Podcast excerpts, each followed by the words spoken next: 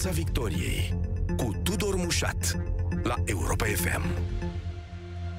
Ediție specială și astăzi, tablou de criză la Piața Victoriei. Vă reamintesc că suntem și live pe Facebook, ca de obicei. Discutăm, evident, de problema de sănătate publică pusă de această criză a coronavirusului, dar și despre numeroasele ei implicații în alte domenii.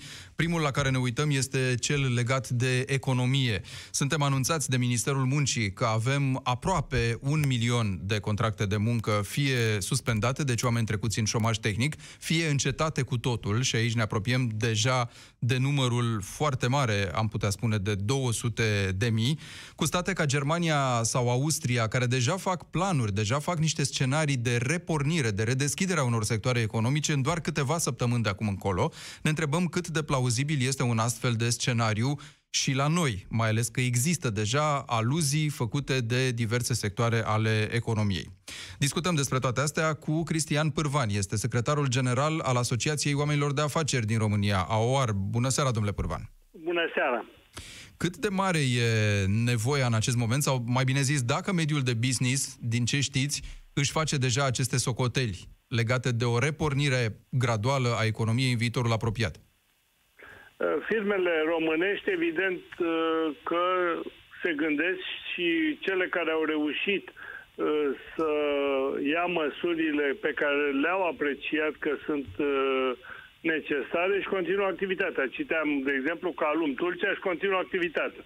Cred că ar trebui o mult mai mare atenție și sprijin pentru firmele care Uh, cu măsurile adecvate de protecție a sănătății își pot continua activitatea, așa cum se întâmplă în cazul firmelor de utilități și de care nu își pot înceta activitatea, de, de aceea avem curent electric, de aceea avem apă caldă și așa mai departe.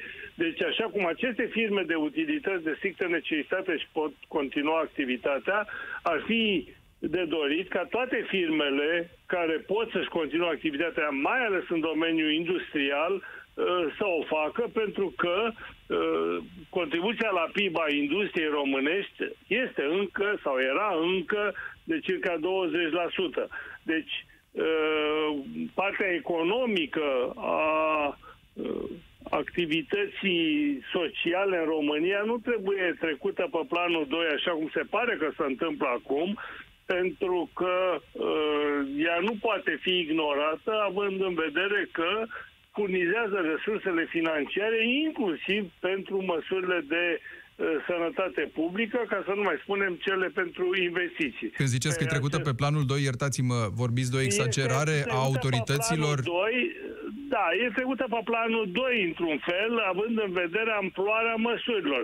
Sunt foarte bune măsurile de trimitere în șomaj tehnic și reprezintă o gură de oxigen, mai ales pentru afacerile care au fost oprite prin uh, dispoziție administrativă, dar ele nu reprezintă nici pe termen scurt și în niciun caz mediu o soluție pentru continuarea uh, vieții în România. Explicați-ne că... de ce, vă rog, pentru că lumea are senzația că e cumva pusă la adăpost, există această plasă de siguranță a salariului, nu, 75% pentru cei mai mulți, uh, și că, practic, în momentul în care se va termina cu toată povestea asta, oamenii vor reveni la lucru. Dar aici cred că ar trebui să mai introducem o nuanță. Vor reveni realmente, mai au la ce să revină mulți dintre deci ei? O parte, deci o parte și să ne aducem aminte că totuși, în, uh, de exemplu, în industria care a fost uh, considerată fanion, cea din automotive, avem principalele unități oprite.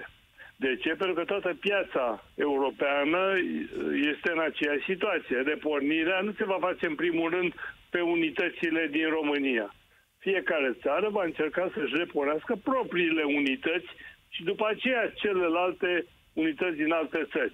Ca urmare, eh, evident că noi trebuie să ne gândim și să ne facem niște planuri, după părerea noastră, eh, în sensul susținerii dezvoltării activității, comple- creșterii complexității activității, în ramuri care au bază materială în România. Și mă refer aici, în primul rând, la industria agroalimentară.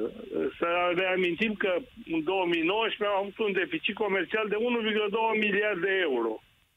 România, care are așa, așa o bază agricolă puternică, ar trebui, cum a făcut un salt în producția de materiale sanitare și foarte bine a făcut, și că vom reuși în acest fel cât de cât să ne asigurăm pe perioada viitoare o anumită independență de importuri, la fel ar trebui și deocamdată din partea Ministerului Agriculturii vedem doar niște pari de măsuri ca la acest an agricultura să fie unul din pilonii noștri de bază și ar fi și momentul să avem ca politică publică dezvoltarea unităților de prelucrare a materiei prime în țară, astfel încât să putem să asigurăm un volum de alimente la prețuri cât mai scăzute, dată fiind uh, necesitatea populației de a se alimenta, da. de a avea posibilitatea aici, să cumpere. Aici statul poate interveni, domnule Pârvan, pentru că vorbim de state ale Uniunii Europene, România e parte, nu a blocului comunitar,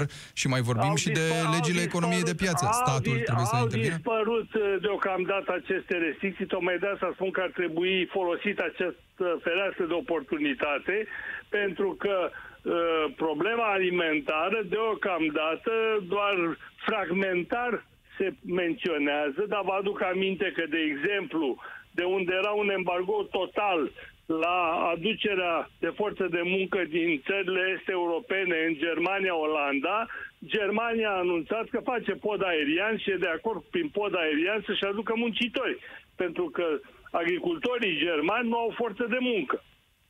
Deci este clar că noi am putea să facem acum așa cum am făcut în producția de măști, așa cum am făcut în producția de biocide. Statul să spună, mă interesează ca în toamna 2020, iarna 2021, să am 2000 de hectare de seră încălzite cu biomasă.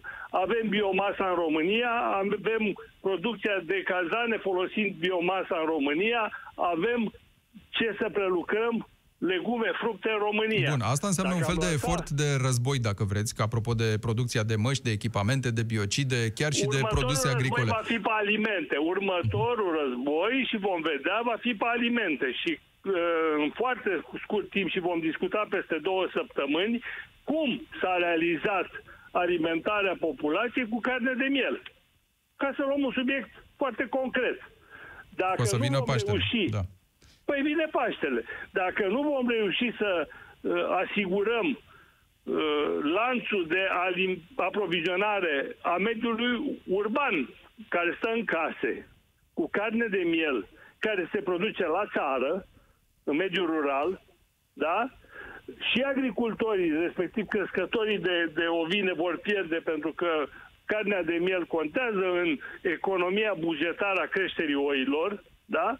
Iar românii care vor să sărbătorească Paștele nu se vor limita la restricții și vom avea niște fenomene care vor fi greu de stăpânit Bun, ce vreau să vă întreb, Ce vreau să vă întreb, domnule Pârvan, era legat de acest efort, să spunem, punctual, direcționat pe niște nevoi care au legătură cu criza asta. Da, e o grămadă de lume în alte industrii sau în alte sectoare care n-au poate legătură directă cu acest subiect, nu pot să-și reorienteze producția și care totuși Uh, dau semne de nerăbdare, ar vrea să pornească motoarele, sigur nu pot să ignore recomandările autorităților de carantină sau de restrângere a activității și atunci aici vă întrebam mai degrabă care e scenariul după care să se reia treptat Vedeți, uh, funcționarea unor sectoare. Toate, toate secto- sectoarele au suferit.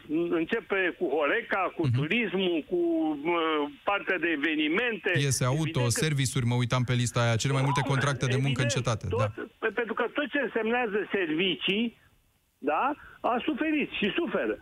Problema care se pune este că aceste sectoare de servicii nu își pot relua activitatea la jumătate măcar dacă cei care plătesc serviciile nu pot să o facă. Și dacă n-au nici din ce și n-au nici cum să o facă. Ați ajuns deci la o chestiune interesantă casă, și atunci, de fapt, încurajăm dacă, consumul dacă prin niște casă, bani? nu mai îmi trebuie nici ITP-ul la mașină, că stau în casă și când o să ies din casă o să fac și ITP-ul, da. nu? Deci, uh, problema este că uh, reluarea graduală, așa cum se încearcă în Austria, așa cum se pare că va începe în Elveția, așa cum anunță fără să fie concret Germania, Olanda, Danemarca, deci toată lumea înțelege că această uh, carantinare, în ghilimele, generalizată, nu poate să dureze pentru că ea este contrară vieții. Aici aș face o, o, o paranteză și nu știu, vreau să văd dacă sunteți de acord cu mine. Aceste state dezvoltate uh, cumva au sisteme de sănătate care să facă față și unor eventuale îmbolnăviri în rândul Asta populației care nu rămâne izolată. De fapt, Iar în România nu, mă tem. E corect. Deci asta este de fapt substratul faptului că noi am ține în casă și 5 luni de acum încolo. Problema care se pune că e clar că ar fi bine să stăm și 5 luni și un an în casă și să ne aducă cu sufertașul mâncare la ușa apartamentului, dar să ne dăm seama că acest uh, lucru este utopie și că dacă vom fi conduși exclusiv de medici și nu de un raport corect între parte medicală, protecție și activitate concrete din care să ne putem realiza venituri, nu există decât varianta uh, practicată, de exemplu, în Statele Unite și chiar și în Germania, de exemplu, uh, liberii profesioniști din Germania au primit deja 5.000 de euro în cont ca sprijin pentru a putea să trăiască într-o perioadă în care sunt uh, obligați să nu activeze. România nu are capacitatea financiară a Germaniei. Dar vorbeați ce... ceva mai devreme de această încurajare a consumului și aș vrea să discutăm un pic de conceptul ăsta de bani din elicopter. Bani dați populației ca să continue să consume. Cum ar funcționa? Păi, e, sunt încercări diverse și Spania încearcă și încearcă deocamdată pe perioada crizei de a-și propune să reia experimentul deja făcut cu ani în urmă de Finlanda cu venit minim obligatoriu. Ideea este Uh, practic impusă de realitatea socială pe care o cunoaște fiecare, că uh, din studiile făcute de zeci și sute de ani, să știe că omul are nevoie să-și poată satisface măcar necesitățile de bază. Hrană, căldură, uh, deci toate astea costă bani. Dacă nu găsești o formă să asigur venituri și vă aduc aminte din uh, datele prezentate de mass media, nu știu dacă chiar de INS, 25% dintre români susțin că n-au rezerve de bani de pe o lună pe alta. Da. Și atunci asta duce practic la o tensiune socială care nu mai poate fi uh, doar, uh, mă rog, clamată și încercat de a fi stăpânită prin declarații publice. Pentru că avem și segmente de populație mai puțin educate, mai puțin înțelegătoare, care devin vârf de lance într-o uh, indisciplină civică, parțial motivată, clar dublată de lipsă de educație, dar care, dacă lucrurile se întind pe o perioadă de 3-4 luni de zile, devine o situație greu de controlat pe un număr mult mai mare de cetățeni. Ca urmare, mediul de afaceri uh, are un mesaj simplu. Trebuie să reluăm încet, încet activitatea cu măsuri de protecție sanitară atât cât se poate la nivelul fiecarei activități. De exemplu, este evident că uh, ceea ce am susținut, susținut la început, uh, un plus de argumente, ca în agricultură este evident că nu are de ce să fie supusă unor protecții exagerate. În schimb, ea produce produse de care societatea românească are nevoie. Bun, sunt în continuare industrii nu, care funcționează chiar și în aceste vremuri. Noi, dacă Bine ne uităm, de fapt, cea mai mare pondere uh, sunt a celor care implică agregarea oamenilor în același loc. Horeca e cel mai evident uh, exemplu, servisuri, dar și companii multinaționale unde lumea lucrează de acasă uh, sau companii mari, nu? Pentru că asta era ideea, să evităm aglomerările de persoane, fie ele în serviciile oferite, fie ele la locul de muncă. Și atunci, cum ziceam, există anumite unități de producție care funcționează. Există la fel de bine și altele și unele foarte importante, nu? Cei mai mari angajatori, cum sunt uh, Dacia sau Ford, de exemplu, care și-au închis porțile temporar.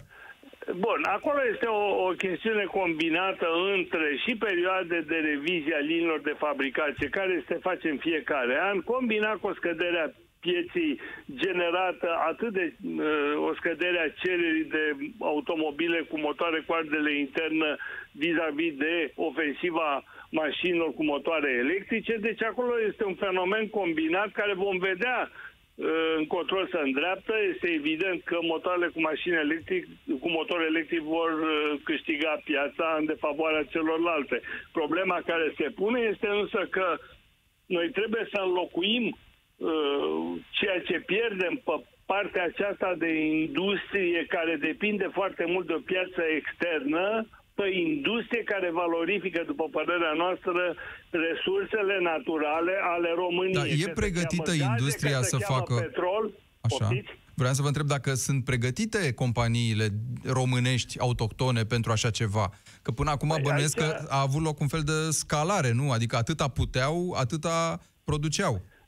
Este adevărat, parțial, dar discuția este mult mai delicată, mai lungă și mai uh, greu de, de tranșat într-o emisiune radio.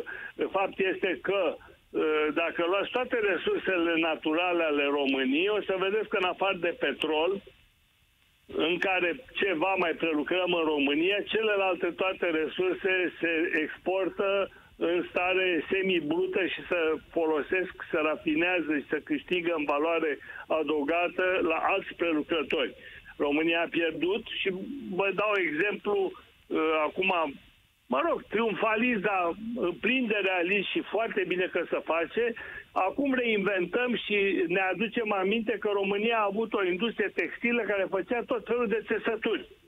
Iată că acum un nucleu cât a rămas, sau o preocupare cât a rămas în a face o țesătură care să fie susceptibilă de a fi folosită în măștile de protecție de care avem nevoie acum, da. iată că există o unitate care face așa ceva, și s-a dotat cu o linie să facă și țesătura integral care trebuie pentru Adică ziceți că sunt versatile companiile astea la nevoie atunci când e că, cazul. În sensul că dacă există o politică publică afirmată și știu pentru cine produc și să nu ne facem iluzii că statele nu comandă, mai ales în lucrurile esențiale, dotări uh, dedicate stocurilor strategice și așa mai departe repet, avem exemplu în aceste zile toată lumea și trebuie să ne dea de gândit.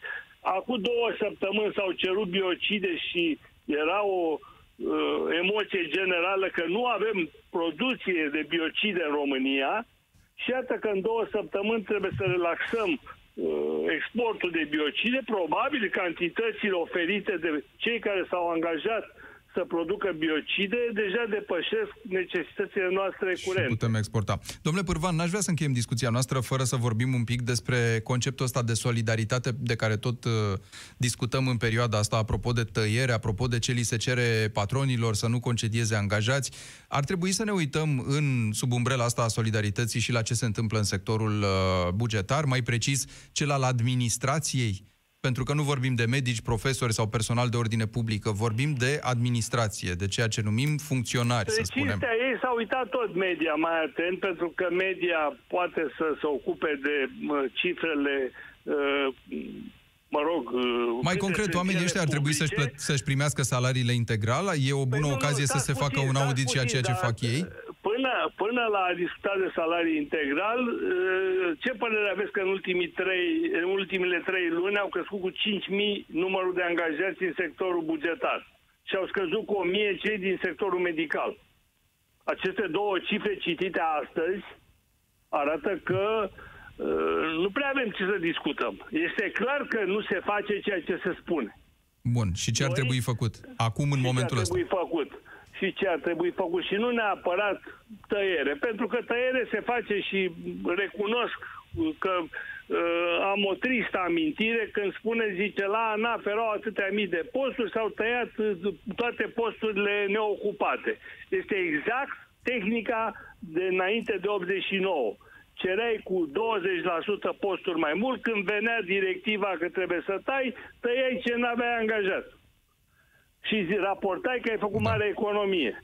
Deci, dacă continuăm pe asemenea tehnici și uh, mă cer că această criză va avea acest beneficiu că toate, toate autoritățile publice vor trebui să explice de ce s-a putut lucra electronic în timpul crizei și de ce nu se poate lucra electronic după criză, Eh, este unul din beneficiile la care ne așteptăm, dar eh, aceste beneficii nu vin din cer. Vin printr-o politică în care, cu ocazia acestei crize, ceea ce vorbim de ani de zile, digitalizarea relației instituții publice, mediul de afaceri să devină zi de zi o realitate. Nu se poate totul de azi pe mâine. Corect. Dar iată, criza ne-a silit să facem o mulțime de lucruri electronic. Să vedem dacă o să continuăm. Cristian Pârvan, Asociația Oamenilor de Afaceri, mulțumesc foarte mult. În foarte scurt timp în Piața Victoriei astăzi discutăm cu Ana Moraru, specialist în educație, dar până atunci o să vedem ce se întâmplă la nivel european, uh, apropo de solidaritatea asta de care vorbeam ceva mai devreme. Ministrii de finanțe din zona euro speră să ajungă la un acord privind măsuri de peste 500 de miliarde de euro ca să sprijine redresarea economiei uh, regiunii. E un scandal întreg aici, însă între țări uh, ca Italia și Spania, de exemplu, cele mai afectate de pandemie, și vecinilor nordici, care sunt foarte riguroși cu criteriile pe baza cărora să se acorde acești bani ani. Cu alte cuvinte, um, Germania, Olanda, alte state din zona euro sunt împotriva mutualizării datoriei. Ce înseamnă asta? Ele spun că statele din zona euro se pot împrumuta cu dobânzi scăzute și că uh, Uniunea Europeană a renunțat în timpul pandemiei la plafonul asupra deficitelor, limitele acelea, astfel încât nu e necesară emiterea unor eurobonduri, euroobligațiuni, să spunem așa. Hai să explicăm acest scandal cu Dan Cărbunaru, jurnalist la Calea Europeană România.ro. Bună seara, Dan! Uh, bună seara! Care e care ne ascultă. obiectul disputei, de fapt, ca să înțelegem? Cine plătește? Da. Asta cine, este cine plătește? Statele ca Italia și Spania ar vrea uh, această mutualizare, să zicem, nu? Corona obligațiunile astea, ce înseamnă? Înseamnă că sunt, uh, sunt plătate în zona euro uh, aceste, să spunem, poveri dar uh, în, nici zona euro, ca și Uniunea Europeană, nu este omogenă din punct de vedere al puterii economice. Și uh, în ciuda acestei monede unice, după cum vedem, și performanțele economice în interiorul zonei euro în sine uh, sunt diferite. Și atunci când se vorbește de aceste bonduri emise în contextul crizei coronavirus, toate privirile se îndreaptă, evident, către țările cu performanță economică mai mare. E vorba, în primul rând, de Germania și nu numai. Uh, aici, sigur că Franța, uh, vedem că susține această emitere de obligațiuni comune, o țară care, uh, deși asigură, să spunem, alături de Germania plămânii economiei europene, nu are aceeași performanță economică precum Germania. Acum, pentru a înțelege cumva disponibilitatea mai scăzută a țărilor din Nord cu Germania în frunte de a prelua cumva poverile care apasă asupra uh, statelor care au o performanță economică mai mică, putem să privim și cât de complicat a fost sprijinirea unui singur stat, nu întregii zone euro, în perioada uh-huh. în care uh, Grecia se scufunda și striga disperată după ajutor. În acea perioadă, uh, miniștrii de finanțe din zona euro se întâlneau și discutau, uh, luau în vedere toate scenariile, se discuta la acel moment dacă poate o decuplare din zona euro, de, de zona euro a Greciei n-ar fi o soluție mai ieftină sau mai accesibilă decât uh, uh, alimentarea cu, cu banii uh, a Greciei. Până la urmă a fost o decizie politică foarte bună pentru Grecia, poate și pentru zona euro în general, pentru că a credibilizat foarte mult uh, forța pe care, forța economică reprezentată de țările care au, uh, au moneda unică. Astăzi însă e vorba de o povară mult mai mare. Am văzut că Germania vorbește de un pachet uh, doar la nivel național, de vreo câteva 500 de euro, dacă nu mă șel. Da. Franța încă 300, uh, sume similare se vehiculează și, uh, și în dreptul Marii Britanii. Deci, oricum, statele puternice din punct de vedere economic au un efort suplimentar de făcut pentru a susține propriile economii. Suprapuneți peste asta și disponibilitatea scăzută, coincidență sau nu, tot în zona de nord a Europei, de a contribui mai mult la bugetul Uniunii Europene, nu? Ce discuții se purtau până de curând și cred că se vor relua în Consiliul European, dacă să rămâne pe 1%, să rămână pe 1,1%, ce să mai vorbim de 1,3% din uh, uh, PIB-ul uh, fiecărui stat membru contribuție la bugetul Uniunii Europene, cei mai mulți dintre bogații Europei susținând necesitatea de a împinge în jos acest procent, tocmai pentru a nu pune o povară mai mare asupra contribuabilului propriu, care e și votant, coincidență sau nu. Cât de da. departe sunt uh, oamenii ăștia de un acord în starea asta de tensiune în care se află, în care discută? Cred că se negociază. Uh, acum, lucruri care se discută mai puțin, din păcate, în Europa, în sens larg de beneficii ale Uniunii Europene și ale pieței unice, uh, arată că raportul cost-beneficiu este de fiecare dată în favoarea uh, țărilor mai bogate, dar nu numai, chiar și în favoarea țărilor mai puțin dezvoltate, deoarece pentru fiecare euro uh, cu care contribuie un stat membru la bugetul Uniunii Europene, dacă luăm acum ca raportare efortul financiar făcut de un stat membru în contextul existenței Uniunii Europene, se întorc 8 în economia proprie. Deci e, uh, nu știu ce bancă din lume ți-ar da un astfel de randament la finalul unui an de zile și cifrele arată foarte bine, inclusiv în cazul Germaniei, care cotizează cu 30 ceva de miliarde și încasează uh, după aceea câteva sute înapoi care, ca urmare a acestui efort. Deci este o ecuație care în principiu aduce prosperitate pentru toată lumea, dar tensiunea, uh, presiunea pusă asupra economiilor, chiar și economiilor dezvoltate, uh, amplifică până la urmă rezerva cu care aceste state uh, înțeleg să privească uh, nevoia de ajutor transmisă cu disperare, în mhm. special din sudul Europei. Și aici uh, îmi aduc aminte că, la fel, în urmă cu 10 ani, în timpul crizei, uh, țările din sud, uh, Italia, Spania, încercau uh, să formeze o coaliție pentru a pune presiune asupra Nordului, care ezita în a emite soluții de redresare economico-financiară. Italia are tot mai des în ultima vreme această retorică, știu eu, uh, ușor separatistă, să zicem, adică pozițiile și chiar și ponderea în guverne a celor care contestă Uniunea Europeană și beneficiile ei e tot mai mare în ultima vreme. Uh, ar trebui să ne așteptăm ca după pandemia asta, care e așa un fel de lecție, am văzut că sunt diverse autorități locale în Italia care înlătură steagurile Uniunii Europene în semn de uh, protest, considerând că Uniunea nu-i ajută cu nimic în perioada asta, vom vedea o um, încercare de, de depărtare, nu știu dacă după model britanic, dar, mă rog, o supărare din asta, din care Italia să încerce să obțină mai mult? Uh, culmea este că Marea Britanie a ieșit uh, prin votul dat la referendum după ce obținuse mai mult. Da. Obținuse uh, mult mai multe excepții de la cele obținute deja încă de la momentul uh, aderării la Uniunea Europeană. Și cu toate acestea a optat pentru ieșire, adevărat, la un scor, scor strâns, ca urmare, în primul rând, a campaniilor uh, uh, de dezinformare, practic, lansate uh, în timp, în perioada referendumului, în perioada de pregătire a referendumului și pe fondul însă a unei greșeli de strategice de comunicare a Uniunii Europene care a decis că acel referendum este o problemă internă a Marii Britanii și ca atare nu trebuie să se implice în acele dezbateri care s-au desfășurat uh, în, în rândul uh, votanților britanici. Nu cred că mai, mai este cazul unei astfel de erori astăzi uh-huh. când vorbim. Din potrivă, instituțiile europene și Comisia și Parlamentul European uh, chiar și Comitetul European al Regiunilor, în ultimii cel puțin doi ani, au avut campanii susținute de informare cu implicarea activă a cetățenilor.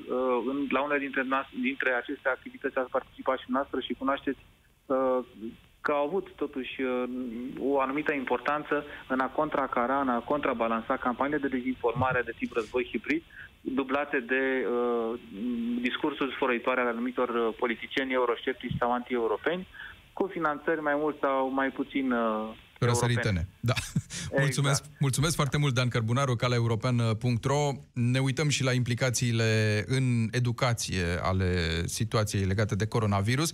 Astăzi, ministrul de resort, Monica Anisie, a ieșit și a anunțat încă o dată că nu Uh, se are în vedere înghețarea anului școlar. Sigur că nu se poate da o dată pentru reluarea cursurilor, pentru că asta ține uh, strict de politicile uh, de, de prevenție pe care le aplică autoritățile în acest moment. Deci nu se știe cât timp vor mai sta elevii acasă și, prin urmare, ce se va întâmpla cu anul ăsta, dar ce știm este că probabil în iulie Uh, se vor da și evaluarea națională și bacalaureatul și ne mai spus ceva important ministrul educației, materia va fi cea din primul semestru. Asta ne duce la întrebarea ce s-a întâmplat în săptămânile astea de învățământ la distanță. Încercăm un răspuns cu Ana Moraru, profesor și consultant educațional, în direct cu noi. Bună seara! Bună seara! Sunt niște timp pierdut, practic, uh, tot ceea ce s-a încercat în, în perioada asta, în condițiile date, cu, cu lecțiile la, la distanță? Nu neapărat că a fost un experiment social bun și încă este în derulare, uh-huh. cred, estimez că mai mult de o treime din copiii țării și profesori s-au conectat deja online și au încercat uh, învățarea de la distanță, care trebuie să fie adus măcar unei părți dintre copii și profesorii noștri niște beneficii. E prea devreme Una. pentru niște concluzii în legătură cu modelul ăsta?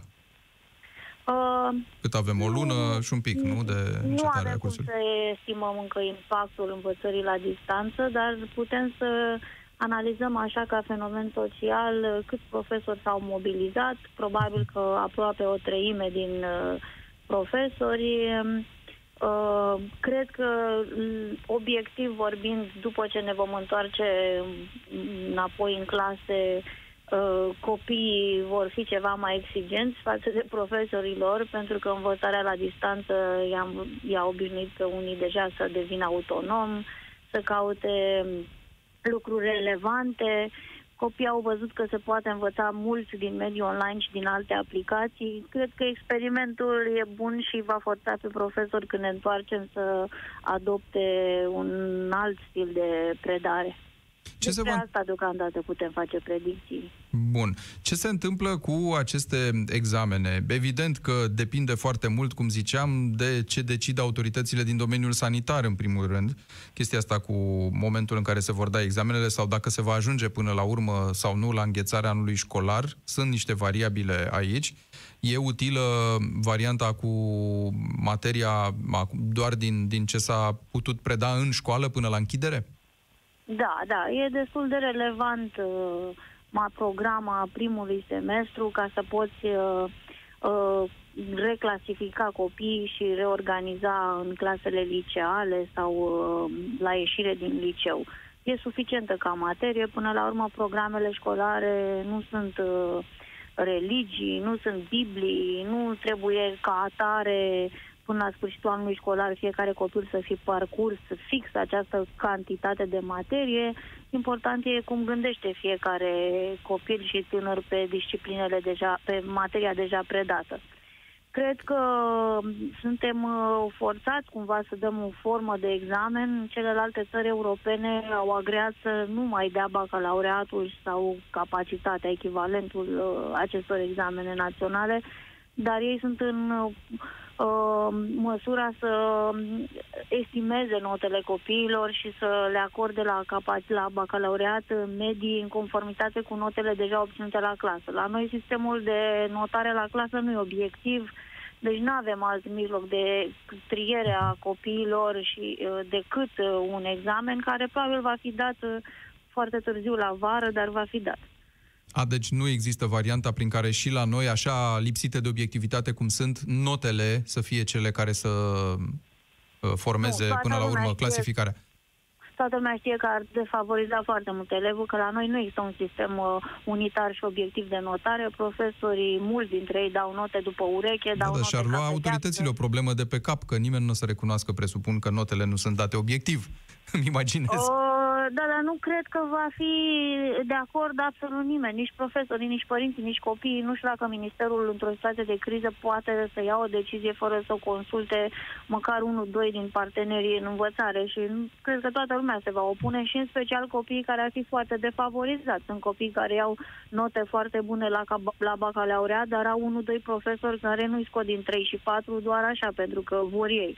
Deci notele românești, așa cum arată ele la materii, sunt foarte subiectiv date și nereglementate de nimeni. Deci ar fi o nedreptate majoră să... Dar nici nu s-a pus problema. Eu am comparat strict cu ce se întâmplă în sistemele din afară, despre care tot vorbim că nu sunt bine centralizate, dar uite că ei reușesc să producă notare obiectivă și în timpul anului școlar. Noi nu am reușit nici până acum să facem asta, deci vom fi obligați să dăm o formă de examinare. Înțeleg că Ministerul a și publicat deja pe site modele de subiecte din materia primului semestru, de unde copiii, meditatorii, profesorilor au deja de unde să inspire și să exerseze pentru examene. Vorbeam ceva mai devreme de lecții, probabil că e prea devreme pentru a extrage din uh, sistemul ăsta de, de, de teleșcoală, de teleînvățare, de telepredare, adică de, de învățare și predare la distanță, câte ceva pentru reajustarea programei. Cu siguranță că se va întâmpla asta în anumite privințe. Dar vreau să vă întreb uh, în alt registru, Oana Moraru, uh, ce le aduce bun copiilor și părinților deopotrivă acest stat acasă? O mare parte a generației de astăzi era foarte dependentă de uh, organizarea programului lor cu multe activități extrașcolare, extracurriculare, uh, teme multe, meditații, cluburi, sport. Cred că statul acasă îi întoarce pe copii înapoi la o lecție pe care n-au avut încă ocazia să o învețe, spre deosebire de generațiile uh, noastre Mhm. Lecția aia a statului cu sine, uneori degeaba, uneori în plictis, sunt studii care spun că uh, mai toți copiii ar avea nevoie în perioada dezvoltărilor de momente de genul acesta, nu neapărat organizate de cineva, în care chiar descoperă și frustrarea de a nu avea la îndemână un mijloc de a distrage atenția sau petrece timpul. Deci și frustrarea asta e arată, bună. Da, da, studiile astea arată că în momentul în care copiii sunt lăsați chiar să se plictisească, uh, în limita, bineînțeles, a echilibrului, încep să gândească, să-și pună roțile creativității în mișcare, să-și imagineze alternative pentru ei, altele decât societatea până acum i-a condiționat și i-a dirijat, i-a teleghidat deja să facă. Dar care e recomandarea Era... dumneavoastră pentru părinții lor? Pentru că îmi imaginez că primul impuls al acestui copil de acest tip va fi să ceară atenție și sprijin din partea părinților.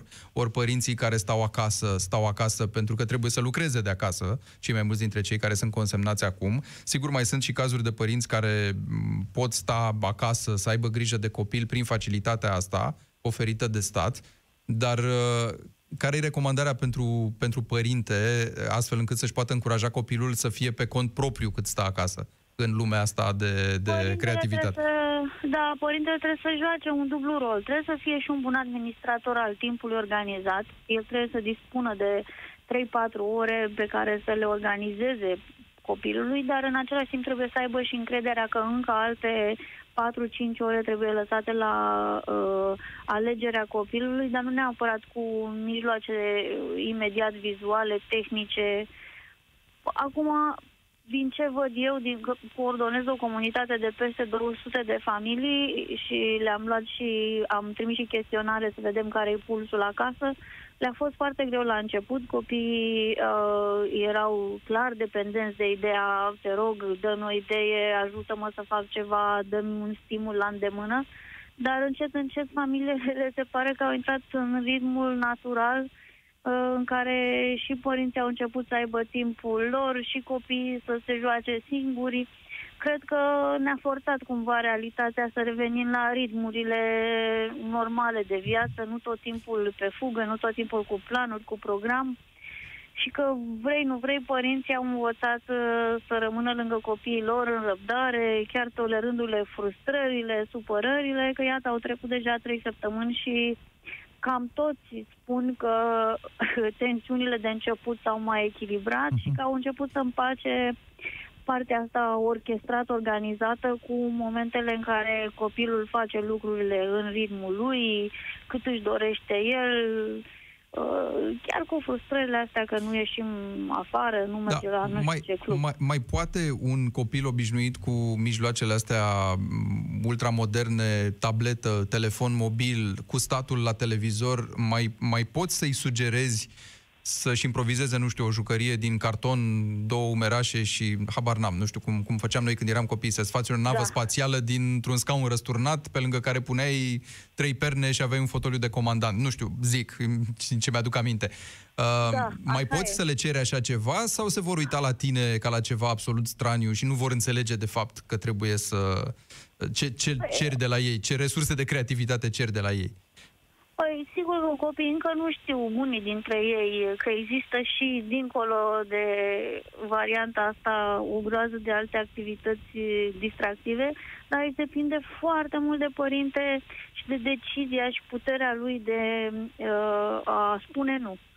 Sigur, copiii fac tantrumuri, se supără, intră în sevrajul ăla de eu ce fac acum, dă-mi înapoi tableta, dar în general cine dintre adulți are răbdare să treacă de tunelul ăsta în care copilul devine cicălitor, îngrozitor, va vedea la capătul lui ceva formidabil. Copiii au capacitatea de a, a se replia și a-și reorganiza comportamentul mult mai repede decât adultul. Important e ca noi să avem răbdarea să uh, trecem prin perioada lor de uh, furie, frustrare, supărare că nu primesc ce vor. După ce le vom interzice astea sau le vom opri cu anumite mhm. limite, sigur copiii au puterea să-și găsească jocul acela cu scaunele răsturnate, cu un băț din care poți să faci 70 de alte jucării. Dar răbdarea lui depinde de răbdarea părintelui, de a nu-i oferi imediat uh, un stimul care să-i amorțească gândirea sau ideile.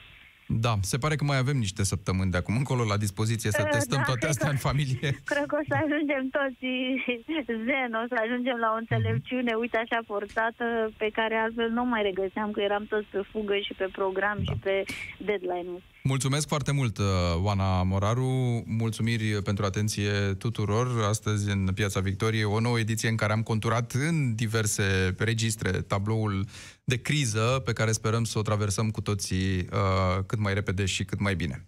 Pe curând! Piața Victoriei cu Tudor Mușat la Europa FM.